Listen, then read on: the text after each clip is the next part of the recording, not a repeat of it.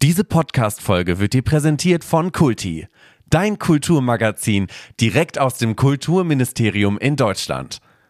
Hast du Lust, mehr zu erfahren, wie man am besten Studentenstädte leerfegt? Oder wie viele Schulen in Deutschland immer noch kein Internet haben? Dann hol dir jetzt jeden Dienstag das Kulturmagazin für nur 3,99 in jedem Späti, der nach Kotze riecht. Oder du abonnierst uns praktischerweise für nur 35 Euro im Monat. Zuzüglich Versand versteht sich. Viel Spaß mit Fuck My Brain wünscht Kulti.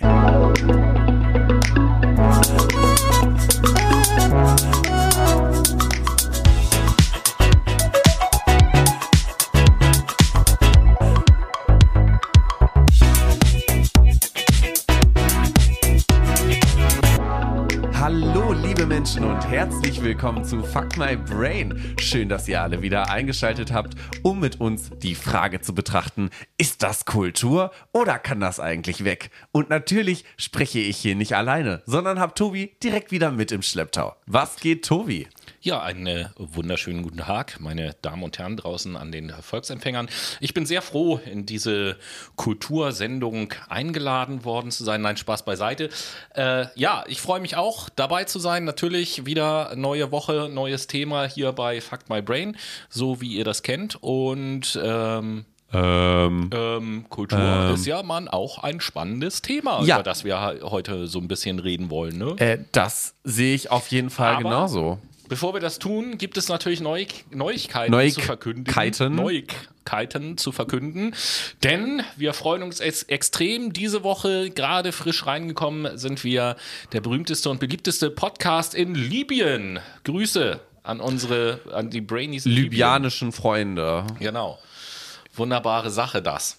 Ansonsten hoffen wir natürlich, äh, dass ihr euch mit eurer Persönlichkeit äh, nur so weit entwickelt habt, dass ihr immer noch unseren Podcast hören wollt. Ja, und auch Ne? tatkräftig zuhören möchtet letztendlich und nicht irgendwo in eurem eigenen Mindset gefangen seid und Mindset, versucht jetzt. Mental Coach zu werden und Geld böses zu verdienen. Modewort. Im Übrigen, wo du das gerade sagst, äh, Mental Coach und so weiter und so fort. Nach der letzten Sendung sind ja merkwürdige Dinge geschehen quasi. Ihr könnt euch vorstellen, bei den verschiedenen Themen, die wir in den unterschiedlichen Sendungen so behandeln, verwenden wir natürlich auch ganz viele verschiedene Hashtags auf Instagram. Dementsprechend, neben unserer sehr geschätzten Stammhörerschaft, kommen natürlich auch immer vereinzelt, je nach Thema, so andere Leute mal auf unser Profil. Und manchmal kann man das ja auch sehen, wenn da jemand liked. Und letzte Woche waren es eben sehr viele von diesen komischen Mental Coach, ich mach dich erfolgreich und Dings was Leute, die da irgendwie was geliked haben. Da merkt aber man einfach, dass ihr super hart geldgeil seid. Genau. Ihr dummen Stück Scheiße. Und äh, natürlich habt ihr auch, äh, habt ihr auch euch nichts durchgelesen oder euch nichts angehört.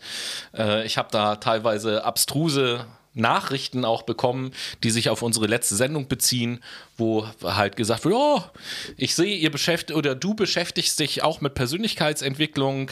Äh, bist du Coach oder was machst du so? Wo ich auch immer denke, ist euch nicht aufgefallen, dass ihr gerade mit einem Profil schreibt, was mehreren Personen gehört und was für ein Podcast ist und nicht für ein Business oder sowas?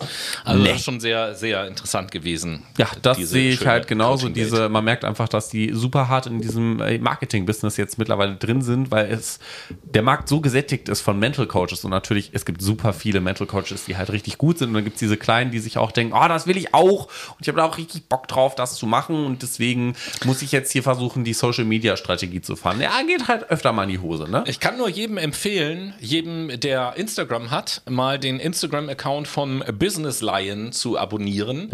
Äh, lohnt sich. Das ist äh, aufgemacht auch wie so eine, äh, ja, nur das Mindset ist entscheidend und, und äh, Nur das Mindset. Und hier äh, träume nicht dein Leben, sondern lebe deinen Traum und so weiter und so fort. So, Lebe deinen Traum. so ein Profil imitieren die nur.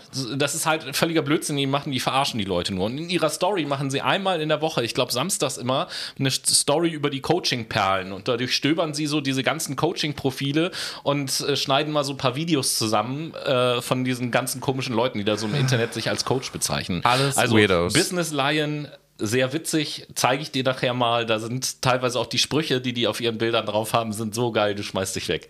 Ich bin gespannt, was das gibt. Aber heute sprechen wir jetzt erstmal über ja. das Thema Kulturwelten. Genau. Beziehungsweise ist das Kultur oder kann das weg? Ähm, und mit dem Wort Kultur sind wir alle schon mal in Berührung gekommen. Jetzt, das kann man, glaube ich, so sagen. Ja, ne? Sei es so in der Kirche oder in einem türkischen Supermarkt oder halt auch in einem Land, in das wir verreist sind. Kultur lässt sich eigentlich überall auffinden, wo wir unsere Beine hinbewegen können. Ja, das sehe ich doch ähnlich. Und letzten Endes ist es ja auch so, dass durch unsere ähm, Alltagsbeobachtung kann man somit ja auch feststellen, dass sich Kultur voneinander unterscheiden auf der einen Seite, aber eben halt auch Gemeinsamkeiten aufweisen können. Ja, da gehe ich mit. Deshalb finde ich auch, dass wir uns in dieser Podcast-Folge den Kulturbegriff und alle weiteren umliegenden Themen ein wenig näher anschauen sollten. Naja, das ist ja, das machen wir ja irgendwie immer. An diesem Punkt kommen, kommen wir ja irgendwie immer, dass wir erstmal erklären, worum es geht. Und äh, ja, diese Frage möchte ich dann einfach mal an dich stellen. Die große Frage ist ja nun, welche Themen wollen wir dann konkret in dieser Sendung unseren Brainies vorstellen? Ja, die große Frage, die große Frage. Hm, ich würde sagen, gute Frage. Nächste Frage. Nee, Spaß. Also, hier haben wir ein, also wir haben euch generell ein paar Ideen mitgebracht, die wir jetzt näher beleuchten können. Zum einen sollten wir uns vielleicht mal anschauen, woher eigentlich Kultur so per se als Begriff stammt, um beziehungsweise wo Kultur so seinen Ursprung findet, um anschließend auch mal nachvollziehen zu können, wie sich Kultur eigentlich entwickelt. Hm, das klingt auf jeden Fall interessant. Machen wir so. Und ich schlage vor, darüber hinaus äh, auch noch auf die To-Do-Liste zu setzen, über oder ein paar psychologische Fächer vorzustellen. Wir als alte Psychologen, die sich mhm. mit Kultur auseinandersetzen und aus den verschiedenen psychologischen Fachbrillen sozusagen betrachten. So habt ihr neben dem interessanten kulturellen auch noch so ein bisschen Klugscheißerwissen, womit ihr dann in der nächsten kulturellen Runde mal so richtig schön angeben könnt. Ja, Oder wie man heutzutage sagt, mit denen ihr mal so richtig schön flexen könnt. Eine Runde flexen. Naja, und zu guter Letzt wollen wir euch den Begriff bzw. den äh, Themenkomplex der Diversität näher bringen, da dieser ja in den letzten Jahren schon sehr in den Mittelpunkt der Gesellschaft gerückt ist. Jo, dann würde ich doch sagen, ja. nicht lang schnacken, Kopf in Nacken, nee, ja. nicht lang schnacken, sondern äh, fangen wir einfach als erstes an und äh, hören uns mal an, was der Noah uns zu erzählen hat, wo der Kulturbegriff eigentlich so seinen Ursprung hat. Ja, wenn man jetzt so das Wort Kulturbegriff in den Mund nimmt, denkt man natürlich, ja geil, dann gibt es bestimmt hier wieder einen Begriff und eine Begriffsbestimmung dafür und das ist grundsätzlich nicht so. Nämlich findet man in keinem Lexikon der Welt eine einheitliche Definition zu dem Begriff Kultur. Der Ursprung des Wortes liegt nämlich eigentlich im Lateinischen, ähm, nämlich im Verb colere, was so viel wie pflegen und urbar machen bedeutet und im Substantiv cultura, was sich auf die Pflege und Bebauung von Ackerboden bezieht. Also der Kulturbegriff stammt somit ursprünglich aus der Landwirtschaft und hat sich im Laufe der Jahrhunderte immens weiterentwickelt. Hm. Und darüber hinaus muss man auch noch sagen, dass es äh, innerhalb der Kulturwissenschaften auch ähm, ja, unterschiedliche Bedeutungen gibt, wenn man von dem Begriff der Kultur spricht. Und zwar gibt es insgesamt vier Bedeutungsfelder dieses Kulturbegriffes. Die Gemeinsamkeit dieser vier Felder liegt zunächst mal darin, dass es immer irgendwie auch um den Menschen geht. Also dass der im Mensch ähm, ja, mehr oder weniger große Eingriffe in die Welt vornimmt und das, was sozusagen daraus entsteht, die Veränderung an der Natur und um die Natur herum, das fällt sozusagen unter diesen ganz großen Kulturbegriff und äh, innerhalb dieses gibt es eben halt diese vier verschiedenen Bedeutungsfelder. Und diese vier verschiedenen Bedeutungsfelder kann man auch nochmal so in zwei Gruppen aufteilen. Bei den ersten beiden äh, Feldern spricht man von einem sogenannten erweiterten Kulturbegriff da der Mensch hier tatsächlich physische Veränderungen in der Natur vornimmt. Ein Beispiel wäre jetzt, ähm, keine Ahnung, Häuser bauen mhm. beispielsweise oder Straßen oder äh, landwirtschaftliche Monokulturen zu errichten, halt sowas. Mhm. Und im dritten und vierten Bedeutungsfeld spricht man vom engen Kulturbegriff. Und der Grund dafür ist, dass oft nicht materielle Veränderungen in der Natur vorgenommen werden. Also zum Beispiel ein Kunstwerk wird erstellt oder eine Sängerin wird hier verehrt. Jo, und um da vielleicht auch noch mal so ein kleines bisschen aufzulösen, wir sprachen jetzt von den äh, ersten und zweiten und von dem dritten und vierten. Das sind also diese Begriffe, weitere und engere Kulturbegriffe. Und die bestehen ja jeweils auch noch aus zwei Teilen. Und um das auch nochmal äh, aufzuführen, dieser erweiterte Kulturbegriff, den ich am Anfang da ins Spiel gebracht habe, der besteht halt aus zwei Bedeutungsfeldern und das erste Bedeutungsfeld, das repräsentiert die, wie heißt es so schön, Lebenswelt und Ethnie und das zweite Bedeutungsfeld die biologischen Kulturen, wie zum Beispiel den Ackerbau. Und das dritte und vierte Bedeutungsfeld bezieht sich auf den engeren Kulturbegriff. Haben wir ja gerade eben auch schon mal angemerkt. Das heißt, das dritte Bedeutungsfeld repräsentiert hier vor allem Kultur und Kunst, die wir Menschen ausbilden, schmücken und veredeln. Und das vierte Bedeutungsfeld bezieht sich auf Kult oder Kultus, also das Verehren und Feiern von etwas. Mhm. Jetzt haben wir also den Kulturbegriff erstmal so ein kleines bisschen aufgegliedert, ein ja. bisschen akademisch sozusagen. Aber Kultur verstehen wir Menschen im Alltag natürlich irgendwie ganz äh, anders, als es jetzt wissenschaftlich erforscht und, und belegt wird oder dargelegt wird. So, äh, wir bringen Kultur erstmal mit Wissenschaft gar nicht so sehr in Verbindung nee, in unserem alltäglichen äh, Gedanken so. Richtig. Ähm, wir verstehen ja meistens da, darunter ähm, ja die wenn ich das jetzt mal in so einen definitorischen Satz sozusagen packen soll, mhm. die Gesamtheit einer Gruppe weitestgehend äh, im Sinne von gemeinsamen Denkweisen, Verhaltensmustern und Gefühlen. Das Richtig. heißt, in eine kulturelle ja. Gruppe packen wir immer Leute rein, die nach bestimmten Merkmalen halt irgendwie immer zusammenpassen genau. und die da nicht hinpassen, die gehören dann halt zu einer anderen Kultur. Ich weiß nicht, wie es, ich weiß nicht, wie es dir geht. Mir geht es auf jeden Fall so. Und ähm, das Denken, also die Kognition bezieht sich ja hier darauf, was die kulturelle Gruppe denkt, beziehungsweise wie sie sich diese Denkweisen quasi in der Kultur spezifisch äußern. Das Handeln eher auf die präzise Handlungsweise, auch Körpersprache beispielsweise, Gestik, Mimik kennt man ja beispielsweise, ähm, von den Chinesen, die bedanken sich nicht, indem sie Danke sagen, sondern sie verbeugen sich zum Beispiel. Ähm, aber natürlich aber auch im Sinne von standardisierten Verhaltensmustern. Wie jetzt zum Beispiel den Daumen hoch zu klappen, um zu signalisieren, hey, mir geht's gerade gut. Und natürlich auch das Fühlen, also die Emotion. Ähm, die bezieht sich darauf, wie ja. bestimmte kulturelle Gruppen etwas fühlen oder ich sag mal, Emotionen generell nach außen transportieren, oder? Ganz, ganz, ganz kurz, Daumen nach oben klappen, äh, damit es, äh, es geht mir gut. In anderen, ich will jetzt gar nicht noch nicht mal Kulturkreisen sagen, im mhm. anderen Bedeutungskontext kann das auch bedeuten, hast du mal Feuer. Ja, bei Rauchern zum Beispiel, ist das dann nicht eher Nee, also da ist es doch eher so den Daumen runterdrücken oder ja, nicht, gut, nicht aber hochklappen. Die, die, die, Bewegung vorwärts oder rückwärts ist ja dieselbe, die, aber ja. tatsächlich ist es ja ähm, so mit Gesten und so weiter und so fort. In anderen Ländern kann das wieder völlig andere Bedeutung haben. Klar. So, ne? Ich nehme gerne mal so dieses Okay-Zeichen, also äh, Daumen und Zeigefinger zu einem Kreis zu formen, was bei uns halt bedeutet, hey, okay. Äh, in, ich meine, Italien bedeutet das aber halt Arschloch. So, also wenn ich da freundlich zu einem Polizisten so mache, ist alles okay, dann. Ist schon, ist schon immer so makaber, vor allen Dingen. Also, wenn das der Fall ist, dann würde ich mich ähm, ja schämen, wenn ich Pizzabote wäre, weil auf jeder gefühlten Pizzapackung dieser Koch drauf ist, der einen Pizzateller in der Hand hält und dieses Okay-Zeichen gibt. Ja, wieso? Da würde ich doch auch sagen, ja, es sind alles Arschlöcher, die die TK-Pizza kaufen und nicht essen gehen. sozusagen. Nee, also nachdem wir jetzt äh, auf diese Merkmale im ersten Schritt so ein bisschen äh, geschaut haben, wollen wir jetzt aber gemeinsam äh, uns mal anschauen, wie diese gemeinsamen Denkweisen, Verhaltensmuster und Gefühle, was ich eben halt sagte, wie das überhaupt entsteht, dieses gemeinsame oder das Gefühl einer gemeinsamen Kultur, mhm. so kann man es, glaube ich, sagen. In jeder Gesellschaft gibt es nämlich auch grundlegende Faktoren, die prägend sind, beziehungsweise die die Ausbildung von Denken, Handeln und Fühlen steuern und äh, nicht nur steuern, sondern auch in eine gewisse, teilweise mhm. vorgegebene Richtung manövrieren. Wir erinnern uns an die letzte Sendung, um da nochmal kurz zurückzudenken, als es um den Leistungsmenschen ging, wo Noah ja auch erzählt hat. Das ist in den meisten Kulturen, westlichen Kulturen sozusagen die, das Ziel der Entwicklung und das wird vom System halt auch belohnt. Ja. Ne?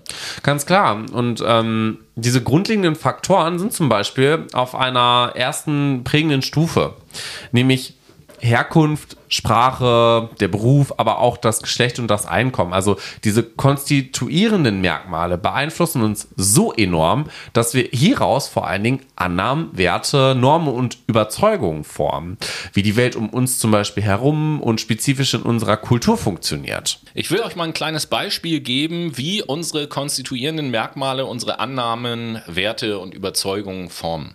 Zum Beispiel.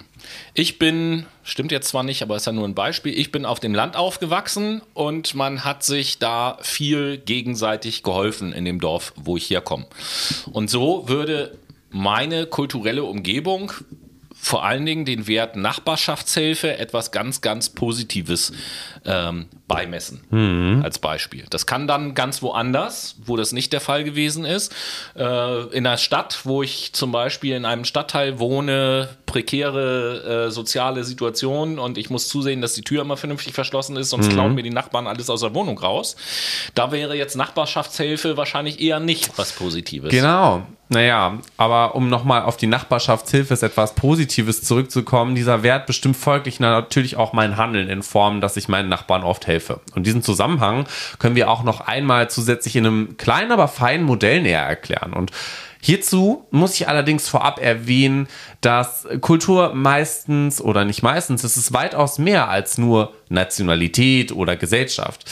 Hierauf beschränken wir uns nämlich in der Regel und dadurch werden andere kulturelle Aspekte direkt vernachlässigt, wodurch halt lediglich ein eindimensionales Bild von Kultur bestehen bleibt. Naja, und äh, wenn man mal ehrlich ist, dass Kultur mehr ist als nur eine Nationalität oder eine kulturelle Gesellschaft, das merkt man doch auch schon, wenn wir anfangen, unsere stereotypen Bilder von Kulturen zu hinterfragen. Genau, denn in der Regel arbeiten wir nämlich mit stereotypen Bildern von Kulturarten, um ein geschlossenes Verständnis von Kultur entwickeln zu können und folglich die Art und Weise dieser Kultur besser verstehen und ja für uns verinnerlichen zu können, wie sie handelt. Richtig, deswegen sehen bzw. versuchen wir auch diese, äh, diesen vielseitigen Kulturbegriff eher im, ja, einem eher geschlossenen Kulturbegriff zu verankern, obwohl dies eigentlich gar nicht möglich ist. Was meinst du denn jetzt mit einem geschlossenen Kulturbegriff? Naja, folgendes. Ähm, man nimmt in der Regel an, dass Menschen vorrangig einer bestimmten Gruppe, in dem Fall einer Gesellschaft oder Nation, angehören und darin als eine homogene, also gleichbleibende und konsistente äh, und darin meine ich eine gleichbleibende oder konsistente Kultur aufweisen, ohne wirklich breit gefächerte Unterschiede. Man sieht also eher Ähnlichkeiten, wenn man auf eine Gruppe von Menschen schaut, ah, als Unterschiede. Okay, so meinst du das. Ja, okay, klar. Ja, ich meine, äh, ich will da nichts vorgreifen, aber äh, aus der Psychologie wissen wir ja auch, wenn sich Gruppen bilden, wir hatten ja die Sendung Sozialpsychologie mhm. und da gehört ja dieses Gruppenthema auch rein, wenn sich Gruppen bilden, dann wollen sich die Gruppen natürlich auch von anderen Gruppen abgrenzen, also von anderen Gruppen unterscheiden. Dementsprechend ist es ja auch vollkommen normal, dass die Leute, die innerhalb einer wie auch immer gearteten Gruppe zusammengehören, natürlich bestimmte Gemeinsamkeiten haben, wo drin auch immer diese Gemeinsamkeiten bestehen. Ja, Und das ist natürlich von außen, von außerhalb dieser Gruppe, besonders gut wahrzunehmen. Besonders, besonders gut wahrzunehmen ist immer, was haben die Leute, die zu dieser Gruppe gehören, gemeinsam und worin unterscheiden die sich von anderen Gruppen. Das sind eigentlich mhm. die beiden Sachen, die man von außen ganz gut wahrnehmen kann. Ja, und dadurch stereotypisieren wir ja auch letztens, ne? Äh, genau. Letztlich, daraus ergeben sich dann natürlich letztendlich diese Stereotypisierung von Gruppen und ihren Gruppenmitgliedern. Zum Beispiel im Fall von Kultur, alle Chinesen sind fleißig oder Deutsche sind immer überpünktlich. Ja, genau so habe ich das gemeint. Das sind halt so klassische Stereotype, ähm, die wirklich viele immer noch so in ihren Köpfen drin haben und danach auch irgendwie so ein bisschen ihr, ihr Leben gestalten, sage ich mal. Leider. Ähm, und bei so einer ganz großen Gruppe wie einer Nation zum Beispiel ist es ja nicht verwunderlich, wenn viele individuelle Unterschiede und damit natürlich auch Abweichungen von diesen Stereotypen Erwartungen entstehen. Ja klar, ergibt Sinn. Also wir sollten aufhören, beziehungsweise es definitiv versuchen zu differenzieren, als zu pauschalieren. Also fassen wir mal kurz zusammen. Der Kulturbegriff kommt eigentlich aus der Zeit des Ackerbaus und heute ähm, wird er generell als die Bezeichnung einer bestimmten Nation oder Gesellschaftsgruppe gesehen. Und dabei ist das, wie wir eben ja auch versucht haben darzustellen, gar nicht der Fall. Kultur muss sehr viel differenzierter betracht werden, betrachtet werden und ist von ganz unterschiedlichen Merkmalen abhängig. Wie zum Beispiel auch dem Einkommen oder der Generation, der man zugehörig ist. Letztendlich formen sich daraus, aus diesen ganzen verschiedenen Aspekten, die wir eben auch schon genannt haben, unsere Überzeugungen, Werte und Normen, woraus schlussendlich unser Denken, Handeln und Fühlen entsteht, ähm, was wir ja, und damit natürlich auch andere Mitmenschen, denen mhm. geht es ja genauso wie uns, was wir im Alltag dann halt so wahrnehmen können genau. in unserer ganzen Verschiedenartigkeit. Ja. Aber hier wieder nicht vergessen, dass wir, naja, dass wir sehr individuelle Kulturausprägungen haben und somit der Einfachheit halber zu einer Stereotypisierung neigen. Das ist halt leider Fakt. Ich meine, es ist für unser Gehirn auch wesentlich einfacher, so zu funktionieren, als ständig zu differenzieren, weil irgendwann sehen wir den Wald vor lauter Bäumen nicht mehr. Aber damit ihr euer Gehirn jetzt mal ein wenig erleichtern könnt, kommt hier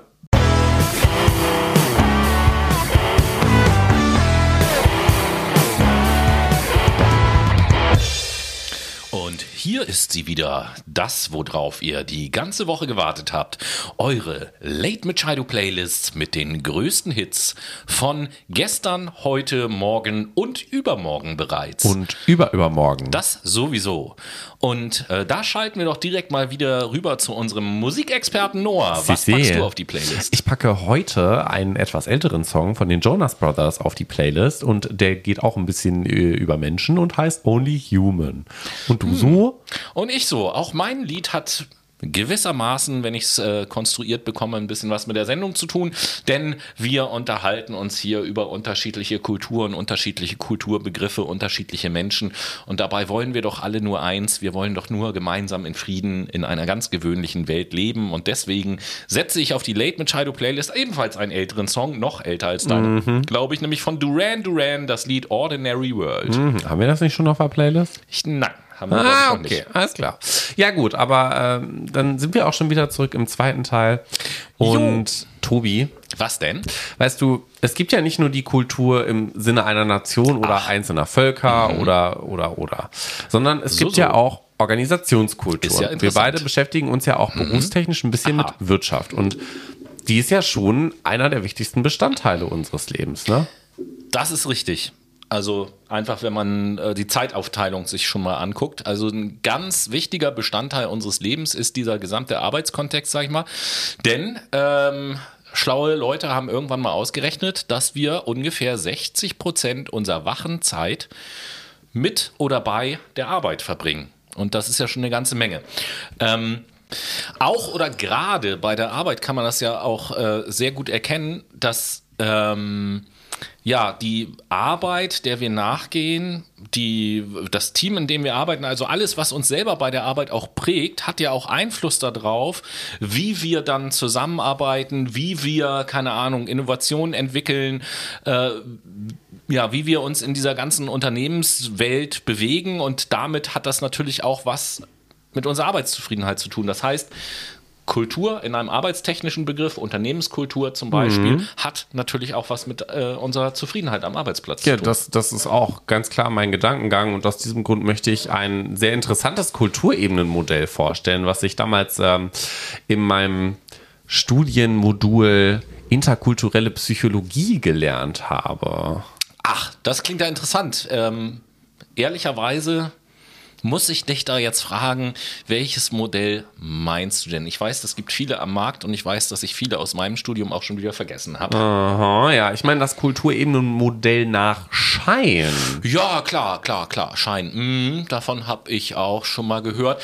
Aber gerade weiß ich leider nicht so ganz konkret, welche Ebenen dort zusammenspielen. Vielleicht könntest du mir da mal so ein bisschen auf die Sprünge helfen. Ja, das ist überhaupt gar kein Problem. Also ich fange einfach mal an zu erklären. Vielleicht sollten sollten wir erstmal erklären, wer Schein überhaupt ist. Schein oder besser gesagt Edgar Schein ist ein US-amerikanischer Organisationspsychologe und unterscheidet Kultur in drei Ebenen. Und zwar anhand ihrer Sichtbarkeit. Und mhm. die Essenz von Kultur manifestiert sich hier in ihren Grundprämissen die unter einer Oberfläche aus Artefakten und bekundeten Werten verborgen ist. Das ist ja wieder so ein richtig äh, toller Professor Noah-Satz, den du da rausgehauen hast.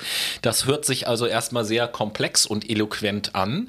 Kannst du das nochmal so ein bisschen genauer erklären? Naja, Schein sieht Kultur als ein Muster gemeinsamer Grundprämissen. Und mit Grundprämissen meint er hierbei ein geteiltes Wissen, eine gemeinsame Erfahrungswelt der Gruppenmitglieder. Und dieses Wissen wird durch das Lösen und Bewältigen von gemeinsamen Problemen und dem Erreichen von Zielen erlangt. Und dabei reagieren Unternehmen auf Umweltveränderungen und Einflüssen, also müssen sich auf externe Einflüsse hier natürlich anpassen und nehmen von Zeit zu Zeit neue Mitglieder auf. Man nennt diesen Teil im Übrigen auch interne In Integration. Kultur wird somit als Lernprozess beschrieben, der zum einen eine Abgrenzung der Gruppe nach außen und zum anderen die Entwicklung eines Selbstverständnisses der Gruppe nach sich zieht. Und dazu hat die Unternehmenskultur, die dadurch verändert wird, einen emotionalen und rationalen Einfluss auf alle Gruppenmitglieder innerhalb der Organisation und wirken sich natürlich auch auf ihr Verhalten aus, mit dem langfristigen Ziel, in dem Unternehmen Stabilität und Wachstum zu ermöglichen. Klar, das macht irgendwie Sinn. Was, was denn? Nichts, alles gut. Und nee, jetzt steckst du mich mit deinem Lachen an, auf jeden Fall. Na gut, ich glaube, ich weiß, was du meinst. Schade, liebe Brainies, dass ihr nicht äh, hier seid und gucken könnt, wie wir das Ganze aufnehmen. Dann würde euch der, sich der Humor auch erschließen. Aber okay, ich kann es verstehen. Ähm, wo war ich stehen geblieben? Klar, Noah, das macht Sinn. Nein, Spaß beiseite. Unternehmen wollen natürlich auch Gewinne generieren, ist ja vollkommen klar, zumindest in dem Wirtschaftssystem, in dem wir leider noch leben. Ähm, und warum wollen die das tun? Letzten Endes wollen sie beständig bleiben, am Markt weiterhin vorhanden sein und nicht irgendwie pleite gehen. Ja, du hast es erfasst. Und um nun zum Kulturebenenmodell zurückzukommen, man muss vorab erklären, dass diese drei Ebenen, die ich jetzt gleich nennen werde, in Wechselbeziehung zueinander stehen. Ah, schon wieder angeteasert. Du machst es aber auch spannend mit diesen drei Ebenen. Äh, dann bitte, lieber Noah, Mhm. erleuchte uns mit deinem Wissen, was ist die erste Ebene des Modells? Gut, okay, das tue ich. Ich erleuchte euch gerne und dich natürlich äh, behellige ich sehr, Tobi. Äh, die erste Ebene bezeichnet man als Artefakte. Und Artefakte meint hier sichtbare Strukturen und Prozesse im Unternehmen. Artefakte, sag ich mal, ist, ist, ist, ja, ist ja in meinem Computerspiel, muss ich das immer sammeln, um, um irgendwie weiterzukommen mit meiner. Ist das sowas? Äh, Hier, da, nein, das ist damit nicht gemeint. Hier, wie gesagt, sind diese sichtbaren Strukturen und Prozesse im Unternehmen gemeint, die man zwar leicht erkennen kann, allerdings sehr schwer zu entschlüsseln sind. Also man sieht die zwar, man versteht die aber nicht. Und Beispiele sind hier in der Regel die Arbeitskleidung oder der Sprachstil, der im Unternehmen angewandt wird. Ah, okay, alles klar. Ähm, so ein Beispiel für meinen Kopf. Äh, mal sehen, ob das äh, hinhaut und dazu passt zu den Artefakten. Da fällt mir die Lufthansa ein, die ja eine bestimmte Arbeitskleidung tragen zum Beispiel. Ist, ist das ein Beispiel für ein Ja, Artefakt? quasi, ne? Also ist ja schön, dass die alle so einen blauen Anzug mit weißen Streifen tragen oder vielleicht sind da auch noch orangene Punkte drauf, Ah. aber man könnte niemals nachvollziehen, warum sind da jetzt orangene Punkte drauf. Ja, das weiß in der Regel nur das Unternehmen in Wo du sich das mit selber. den Farben sagst, fa- fa- fallen mir jetzt Krankenhausmitarbeiter ein, die Kasachs, die da getragen werden. Die können ja auch ganz unterschiedliche Farben haben. Genau. Und das, also so viel, es bedeutet ja, glaube ich, je nachdem, wo, in welcher Abteilung man in diesem Krankenhaus arbeitet, hat man so. Und da weiß der Außenstehende ja eigentlich auch nicht unbedingt, was diese verschiedenen Farben Ja, bedeuten. wofür steht jetzt das Dunkelblau, wofür das Hellblau, wofür, Wofür das, das Grün, Grün oder so. Ja gut, so Grün, vielleicht OP, das könnte man sich erschließen, aber in der Urologie trägt man ja vielleicht auch Grün. So, Nee, warum? äh, gelb. Ne, da- oder gelb, ne, wegen Pisse ist klar. aber so kann man es darstellen, genau. In der Proktologie braun. Damit man die Scheiße auf dem Kittel nicht sieht. Ne? Das genau. macht Sinn. Die Internisten tragen rot. Ja, wegen, nee, die, die, tragen, die tragen dunkelgrün wegen Galle. Oder so. Oder so, ne? Und ja. Nein, aber das ist halt auch so ein Beispiel für ein Artefakt, ja? Ja, genau. So kann man es Ah, darstellen. So. Und äh, dann äh, kommt jetzt, nach dem großartigen Erfolg von Noahs Erleuchtung Teil 1, kommt jetzt Noahs Erleuchtung Teil 2. Was steht auf der zweiten Ebene des Ja, Modells? auf der zweiten Ebene stehen die bekundeten Werte und diese meinen die Strategien, Ziele und natürlich auch die Philosophie des Unternehmens. Und dies ist zwar leicht recherchierbar, jedoch nur schwer zu entschlüsseln. Also ich kann es hier wieder auf jeden Fall nachlesen, aber den tieferen Sinn dahinter checke ich nicht unbedingt. Und Leitbilder, Strategiepapiere, ausformulierte Werte Werte und Vision prägen hier die Außendarstellung des Unternehmens, sind jedoch nicht gleichzusetzen mit dem tatsächlichen Verhalten der Gruppenmitglieder. Ne? Man kennt das immer, da gibt es immer so ein riesiges Compliance-Papier, irgendwie, das ist unter unser Unternehmenskodex, als ob sich da jeder dran halten würde im Unternehmen. Ja, jetzt wollte ich gerade fast sagen, das lässt sich ja wieder dem Purpose eines Unternehmens irgendwie zuordnen, wobei nach dieser Definition müsste man jetzt ja auch nochmal die Unterscheidung machen, was ist der wie soll ich sagen, der auf dem Papier stehende Purpose eines Unternehmens und was ist der wirkliche Purpose? Das ist ja auch nochmal ein Unterschied. Aber ja. grundsätzlich könnte man jetzt zum Beispiel sagen, dass äh, wenn ein Unternehmen, so wie wir ja auch darüber äh, geredet haben, in der äh, in unserer Duologie war es ja, glaube mhm. ich, ne, äh, für sich halt einen Purpose gefunden hat und irgendwie auch formuliert hat, dann würde das in diese zweite, der Purpose in diese zweite Ebene mit reinfallen. Ja, ja genau so kann man das sehen. Und somit prägt ähm, die dritte Ebene die Auslegung dieser bekundeten Werte. Und sie äußert sich in den Grundprämissen, das heißt in den unbewussten und selbstverständlichen Anschauungen, Wahrnehmungen, Gedanken und Gefühlen der Gruppenmitglieder einer Organisation. Ähm, wäre da so ein Beispiel, dass ähm, zum Beispiel das Klima innerhalb des äh, Unternehmens oder die geteilte Weltanschauung innerhalb einer Organisation oder so? Wären das äh, Beispiele? Ja, und ähm, diese sind meistens für Außenstehende wie auch für die Gruppenmitglieder selbst unsichtbar und können in der Regel nur selten benannt oder gar entschlüsselt werden. Also die machen das zwar, die können jetzt aber nicht sagen, warum, aus welchem tieferen Sinn heraus mache ich das. Mhm, das ist ja krass. Ähm, ja, aber so kann man dann doch, wenn auch ein wenig komplex, die Organisationskultur ganz gut beschreiben, denke ich mir. Mhm. Ähm, wenn wir aber gerade über so komplexe Dinge sprechen, dann können wir uns ja auch noch mal so ein bisschen erlauben, in den Wissenschaftsjargon abzudriften und uns eigen, äh, einige psychologische Disziplinen anzuschauen. Das hatte ich ja vorhin auch schon gesagt, die sich mit dem Thema Kultur äh, ein bisschen oder teilweise auch genauer beschäftigen. Ähm, genauer gesagt mit dem Thema Interkulturalität, was ja auch schon wieder so ein tolles Wort ist. Okay, und welche Forschungsbereiche hast du uns denn da heute mitgebracht zum Thema kulturelle Psychologie bzw. interkulturelle Psychologie? Ja, also grundsätzlich ist mir da eingefallen, die, der Begriff tauchte fast eben ja schon so auf, die interkulturelle Psychologie als solches. Dann gibt es auch noch die kulturvergleichende Psychologie. Und dann gibt es die Kulturpsychologie und die indigene Psychologie. Ja, nice. Dann fang doch einfach mal direkt mit der kulturvergleichenden Psychologie an. Okay, das mache ich doch mal. Also in der kulturvergleichenden Psychologie im Englischen wird sie auch als cross-cultural bezeichnet. Ähm, wie der Name das schon sagt, werden dort Individuen oder Gruppen aus zwei oder mehreren unterschiedlichen Kulturen miteinander verglichen. Wenn man, ähm, ja, wenn man Menschen aus anderen Kulturen begegnet, fällt das oft auf, dass diese sich anders verhalten als man selbst, logischerweise. Wenn man sie näher kennenlernt, erkennt man dann allerdings auch, dass die Menschen oftmals auch anders denken und fühlen als man selbst. Und in der kulturvergleichenden Psychologie erforschen Wissenschaftler die genau diese Unterschiede und vor allen Dingen auch, wie diese Unterschiede zustande kommen. Das erstmal äh, dazu. Die Ziele des Ganzen, de, dieser kulturvergleichenden Psychologie, sind letzten Endes die Bestimmung und Erklärung von Variablen, die zu unterschiedlichen Ausprägungen vom, und jetzt kommt es wieder, vom menschlichen Denken, Handeln und Fühlen führen.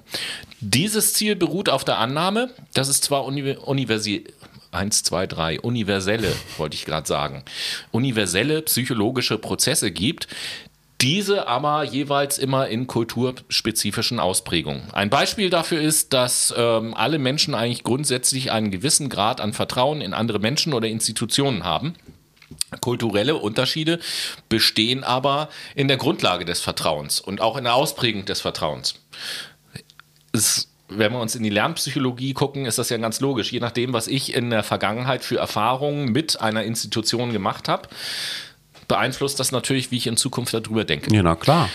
Ähm, andere Unterschiede zwischen Kulturen sind zum Beispiel auch die Frage, warum stelle ich einen Mitarbeiter ein in ein Unternehmen? Ja, in einem in dem einen Land ist es eben halt ganz, ganz wichtig, dass ein bestimmter Uni-Abschluss oder Bildungsabschluss vorliegt.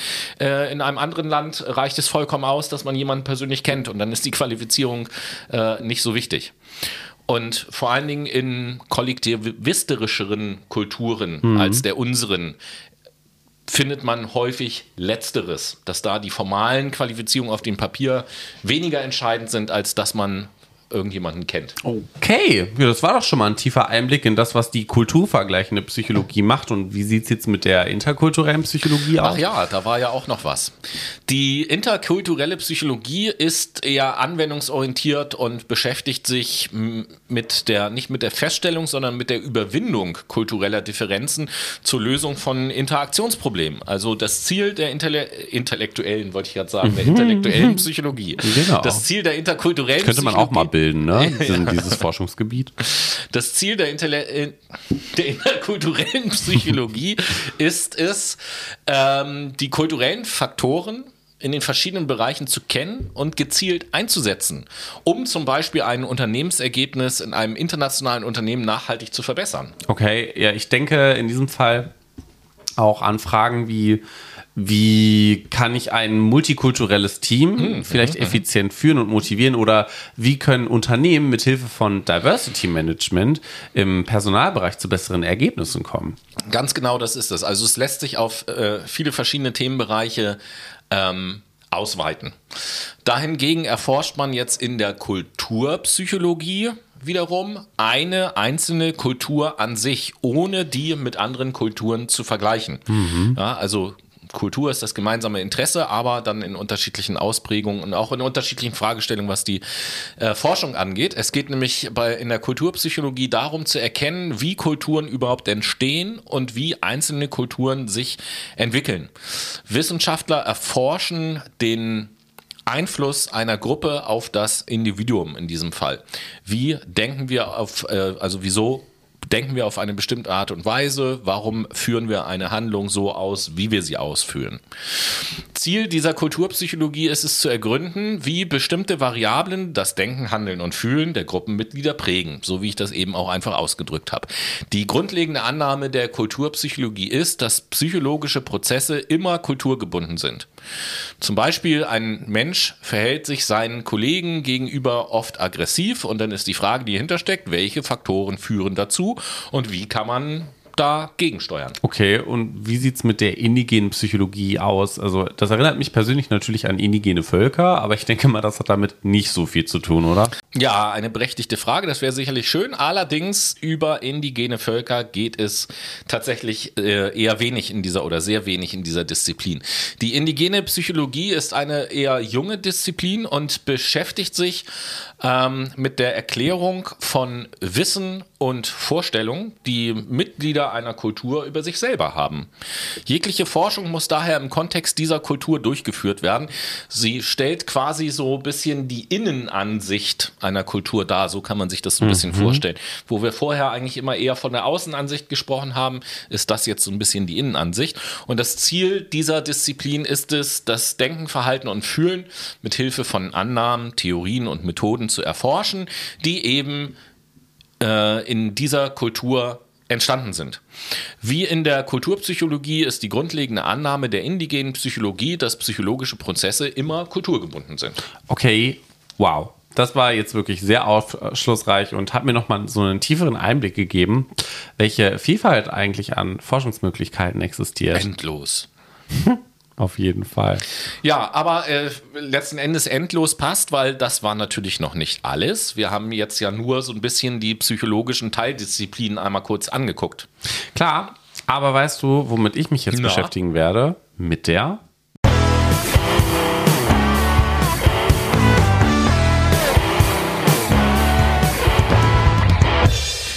ihr Kulturfreaks. Hier ist wieder euer Podcast für die gepflegte Musikkultur.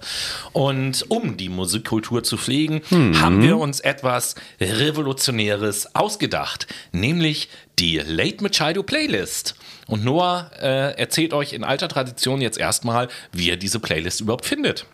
Diese Late Machado Playlist findet ihr, indem ihr auf unseren Instagram-Kanal klickt. Ihr gebt den Username Fuck My Brain ein und guckt in den Highlights in den Ordner Playlist und wichtige Links. Öffnet diesen Ordner und klickt oben links auf Playlist öffnen. Und dann könnt ihr uns auch folgen Danke, Noah. Das hast du total toll erklärt. Sehr gerne, Tobias. Dafür bin ich doch immer gerne da. Wunderbar. Und deswegen hast du es dir jetzt auch verdient, einen tollen Song auf die Late, nee, ich höre auf mit dem Scheiß, einen tollen Song auf die Late mit Shadow Playlist zu setzen. Welcher darf es denn diesmal sein? Und ich höre nicht auf mit dieser Sprachstil. Nein, okay. Also ich sitze von äh, Tom mischt den Song ähm, South by the River. Nee, on, on the other, ich hab's vergessen. On the other side of the river, that is äh, okay. Very meinst hard du, meinst to von, von, von wem war das noch? Von Tom Misch. Von Tom Misch, lass mich mal kurz das Gesamtwerk von Tom Misch im Kopf durchgehen. Du meinst bestimmt den Song South of the River. South of the River. Dankeschön, nicht by the River. Das passiert, wenn man podcastet und vorher schon neun Stunden arbeiten war. Toll! Aber Tobi, was, was setzt ausreden. du denn bitte auf die Playlist? Als hätte ich vorher nicht neun Stunden gearbeitet. Aber okay. Äh, ich setze auf die Playlist ebenfalls wieder einen älteren Song, aber gleichzeitig auch ein Klassiker. Ich freue mich, den nachher erstmal mir auch wieder anzuhören. Nämlich von Lenny Kravitz, den Song Again. Again. Und wir sind im dritten Teil unserer Sendung angekommen und wollen uns jetzt natürlich auch mit dem Thema Diversität beschäftigen. Uh, Diversität, Diversität. Das ist ja ein Begriff, der irgendwie in aller Munde ist, in, verschiedenst, in verschiedenster Form. Du hast ihn vorhin ja auch schon genannt, mit dem Diversity Management. Diversity. Und, so. ähm, und Diversität wird immer gefordert, so jetzt, Diversität, was ist das? Ja, Sozusagen. ganz genau. Und deshalb finde ich ähm, es umso wichtiger, dass wir uns in dieser Folge auch mit dem Thema auseinandersetzen und mal ein klein wenig beleuchten, was denn, was, was hat es mit Diversität eigentlich auf sich? Ja, also jetzt so ganz naiv würde ich erstmal sagen, Diversität bedeutet kulturelle Vielfalt. Ja, da liegst du auch sehr richtig. Darunter versteht man auch die kulturelle Vielfalt oder auch die Sozialdiversität oder Soziodiversität. Sie meint hier vor allem die Existenz von vielfältigen Identitäten und Kulturen innerhalb ähm, und zwischenmenschlichen Gruppen oder auch Gesellschaften. Und kulturelle Vielfalt ist nämlich eine Erscheinungsform von Diversität. Ähm, ich denke nämlich, dass Diversität auch den ja, bewussten Umgang mit der Vielfalt in der Gesellschaft meint, oder? Ja, ist auch so. Also es ist vor allem ein organisatorisches sowie gesellschaftspolitisches Konzept, das auch fordert, mehr Wertschätzung und bewussten und respektvollen Umgang mit Individualität in der Gesellschaft zu fördern und diesen natürlich ganz bewusst in den Vordergrund unserer Gesellschaft zu stellen. Also könnte man daraus schlussfolgern, dass es vielmehr darum geht, äh, die ja, die Vielfältigkeit von Erfahrungen und Leistungen der Menschen zu erkennen, das Potenzial zu begreifen und es nützlich zu organisieren und sich nicht nur an Defiziten aufzuhängen oder vermeintliche Lösungen für Probleme aufzuzeigen. Ja, vor allen Dingen steht hier ja auch der Abbau von Diskriminierung und die Förderung der Chancengleichheit im Fokus. Also ähm, Kerndimensionen sind hier innerhalb der Diversität die Vielfalt der Menschen darzustellen. Und damit auch folglich Alter, Geschlecht, Ethnie, sexuelle Orientierung und dergleichen. Ne? Ja, natürlich auch, äh, denn dies gehört ja auch zum demografischen Wandel dazu. Was meinst du jetzt damit? Naja, mit dem Diversitätsansatz kann vor allen Dingen auf zukünftige Veränderungen reagiert werden, die jetzt gerade schon einen großen gesellschaftlichen Einfluss zeigen und vor allen Dingen Zukunft noch mehr an oder in, in Zukunft noch mehr an Einfluss gewinnen werden. Also du meinst solche Themen, die ähm, ja, den demografischen Wandel und daraus die Individualisierung von Lebensverläufen, die Zunahme kultureller Vielfalt in der Bevölkerung, aber auch die stärkere Vernetzung der Arbeitswelt oder Arbeits- und Lebenswelt sogar aufgrund der Globalisierung. Ja, so ungefähr, Solche eigentlich Themen? schon, ja. Ein passendes Beispiel wäre hier so der Bildungssektor. Also die Universitäten als Beispiel müssen definitiv die Veränderungen innerhalb unserer Gesellschaft bedenken und darauf reagieren. Hochschulen werden nicht nur mit einer sinkenden Anzahl von traditionellen Studierenden konfrontiert, sondern sie müssen sich auch gleichzeitig immer stärker ähm, international ausrichten, also ein international ausgerichtetes Hochschulsystem einführen, da viele Studierende nach ihrem Abschluss ins Ausland gehen und nicht mehr in Deutschland arbeiten werden. Aber das ist natürlich noch nicht alles. Das Thema Chancengleichheit steht auch weiterhin im öffentlichen Interesse von Hochschulen. Mit einem guten Beispiel voranzugehen und sich sozialpolitischer Verantwortung zu stellen, ist dabei ein echt hohes Gut. Ähm, wenn ich da vor allen Dingen an die Chancengleichheit äh, im Bildungssektor denke, dann muss es natürlich ein primäres Ziel sein, äh, hier die Chancengleichheit einfach zu erhöhen. Insbesondere, wenn es um die Themen der Gleichstellung oder äh, Antidiskriminierung an Hochschulen eben halt geht. Ja, klar, auf jeden Fall. Und deswegen bilden beispielsweise unglaublich viele Unis Diversity-Arbeitsgruppen, um noch mehr Diversity-Maßnahmen erarbeiten und umsetzen zu können. Denn dies ist ja auch wichtig bei einer Vielzahl von Kultur in Europa. Apropos Kultur in Europa. Vor allem Bildhauerei, Malerei, Literatur, Architektur und Musik haben in Europa schon eine sehr lange Tradition, um hier gerade mal so einen thematischen Bruch aber, reinzubringen. aber nicht nur das. Auch die Bildung spielt einen wichtigen Faktor als kulturellen Bezugspunkt. Zum Beispiel gibt es in allen Staaten Europas eine Bildungspflicht, in einigen aber auch eine Schulpflicht, die vom 6. oder 7. bis zum 15. oder 16. Lebensjahr andauert. Und dadurch ist vor allen Dingen die Analphabetenrate in fast allen Ländern sehr niedrig. Aber auch Sport zum Beispiel, um nochmal einen anderen Bereich anzusprechen, hat bei uns eine ganz besondere kulturelle Tradition.